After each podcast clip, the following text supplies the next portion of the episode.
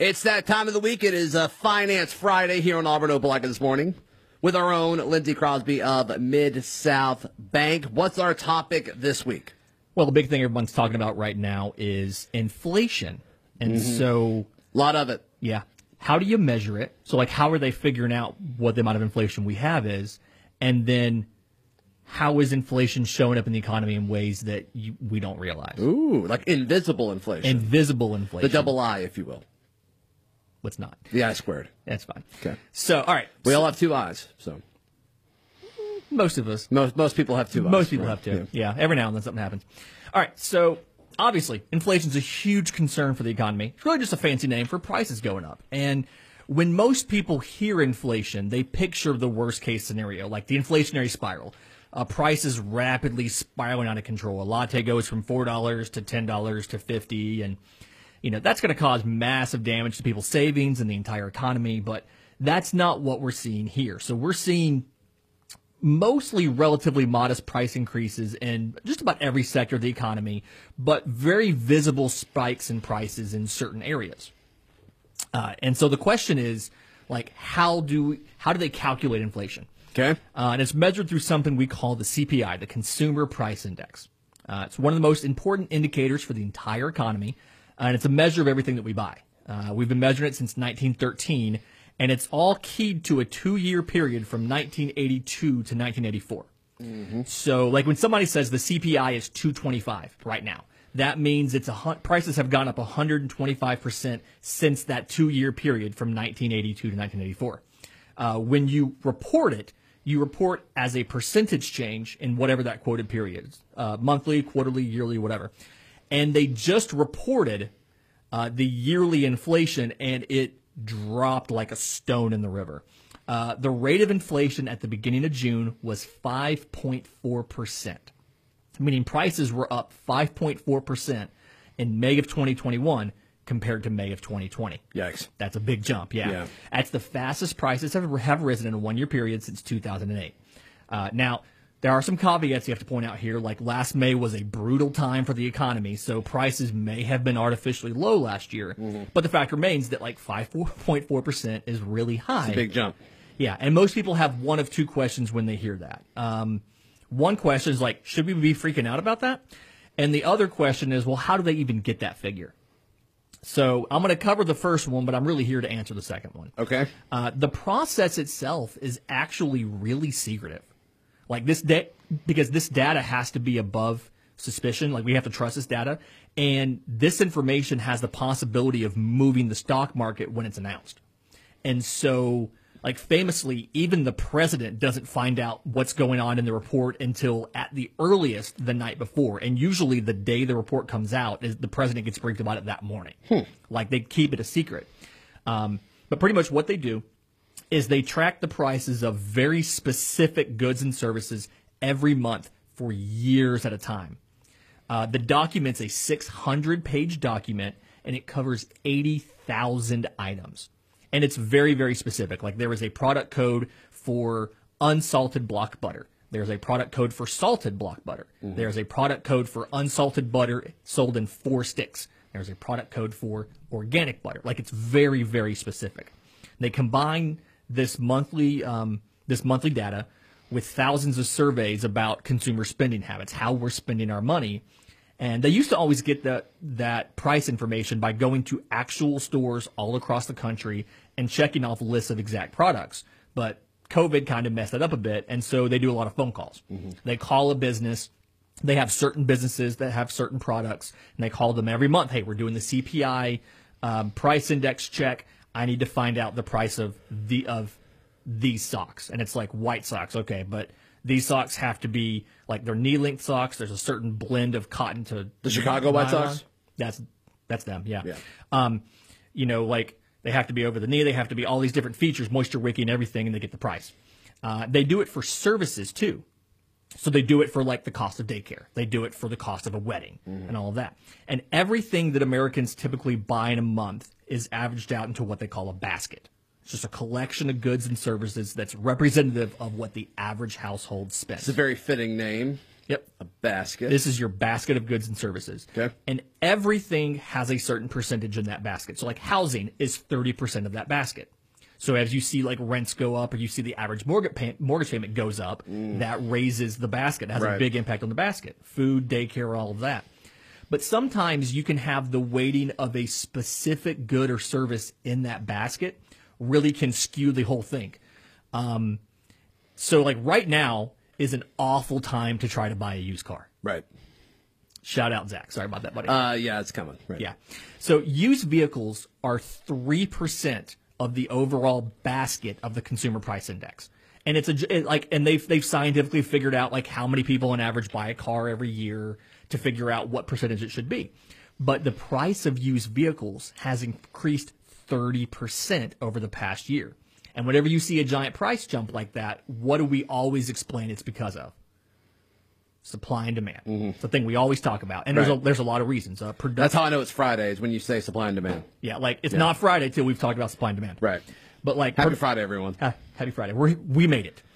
Uh, but like production of new cars is down because there's a microchip shortage. Uh, a lot of factories closed during the pandemic. Right. Uh, so that that's one factor. People got stimulus checks last year, which meant they were either ready to stop delaying a purchase of a car or they accelerated their plans to buy a car till last year. And then car rental companies, a lot of them sold off their fleets last year to save money because they pay monthly on all those cars. If they can't rent cars out, they're losing money. So they sold the fleets off and now they're trying to replace them. So used vehicles are 3% of the index, but the price of used vehicles went up 30% over the past year. So those two factors together mean that 1% of that 5.4% inflation is just the cost of used cars. Even though those of us who didn't Wait, buy how much of that is just because of used cars? 1% because it's That's three- crazy. yeah. But those of us who didn't buy a used car did not actually experience that 1% and higher cost. So mm. the measure is skewed because the people who did have to buy a used car got fleeced because prices are up so Because most people haven't bought a used car in the past year. Exactly. And and the good news is for folks like you who have to buy a used car sometime soon is the Ma- the Manheim Used Vehicle Value Index just came out and there was a 1.3% decrease in the overall price of used cars Starting to level out a little bit. from May to June. Yeah, it's starting to level out. And so, you know, when the Fed's looking at some of these indicators and they see small recent decreases in prices, that helps them figure out what to do with interest rates. There's an outsized impact being given by them to areas like used cars because we can clearly point to this is why the price increased and we can see the market beginning to correct itself. So they're kind of extrapolating from that to get a picture of the economy at large it's really it, it's just it's really interesting like the argument on the other side is wages have been rising and so that can drive inflation because now more people can afford to buy a car which drives the prices up um, so the longer run view is we we need to get a proper picture of this but we have to wait for some of like the leases for commercial property um, to roll off in 12 or 18 months once that market stabilizes to see if rent increases match wage increases. Um, we have to wait for some of these used car purchases, that data to roll off so that we can get a better picture of what inflation actually looks like. Um, and we'll get a little six to 12 month reprieve on that rate. But there's another place where businesses are secretly slipping in inflation. And I'll tell you about that after the break. Finance Friday continues in just a moment.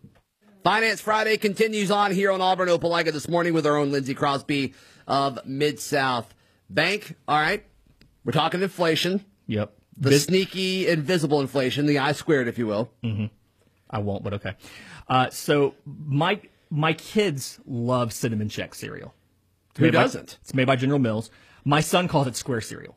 Like I want square cereal, and that's what he means. That And- checks out. Yep. Oh, got him. Got him. And he'll eat it for dinner multiple days a week if you let him. Right. And so, like, because of that, there are six boxes of, of Cinnamon Chex in my house right now. Got it. And we're worried that we don't have enough. Uh-huh. We go through at least like one box per week per child.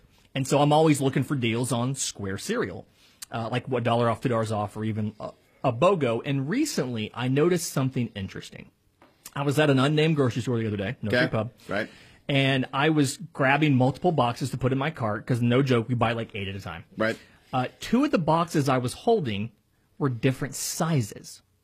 It was they were both the family size box, but one of them was 19.3 ounces. The other one was 18.1 ounces. Okay. I took them up front, scanned them. They were all the same price.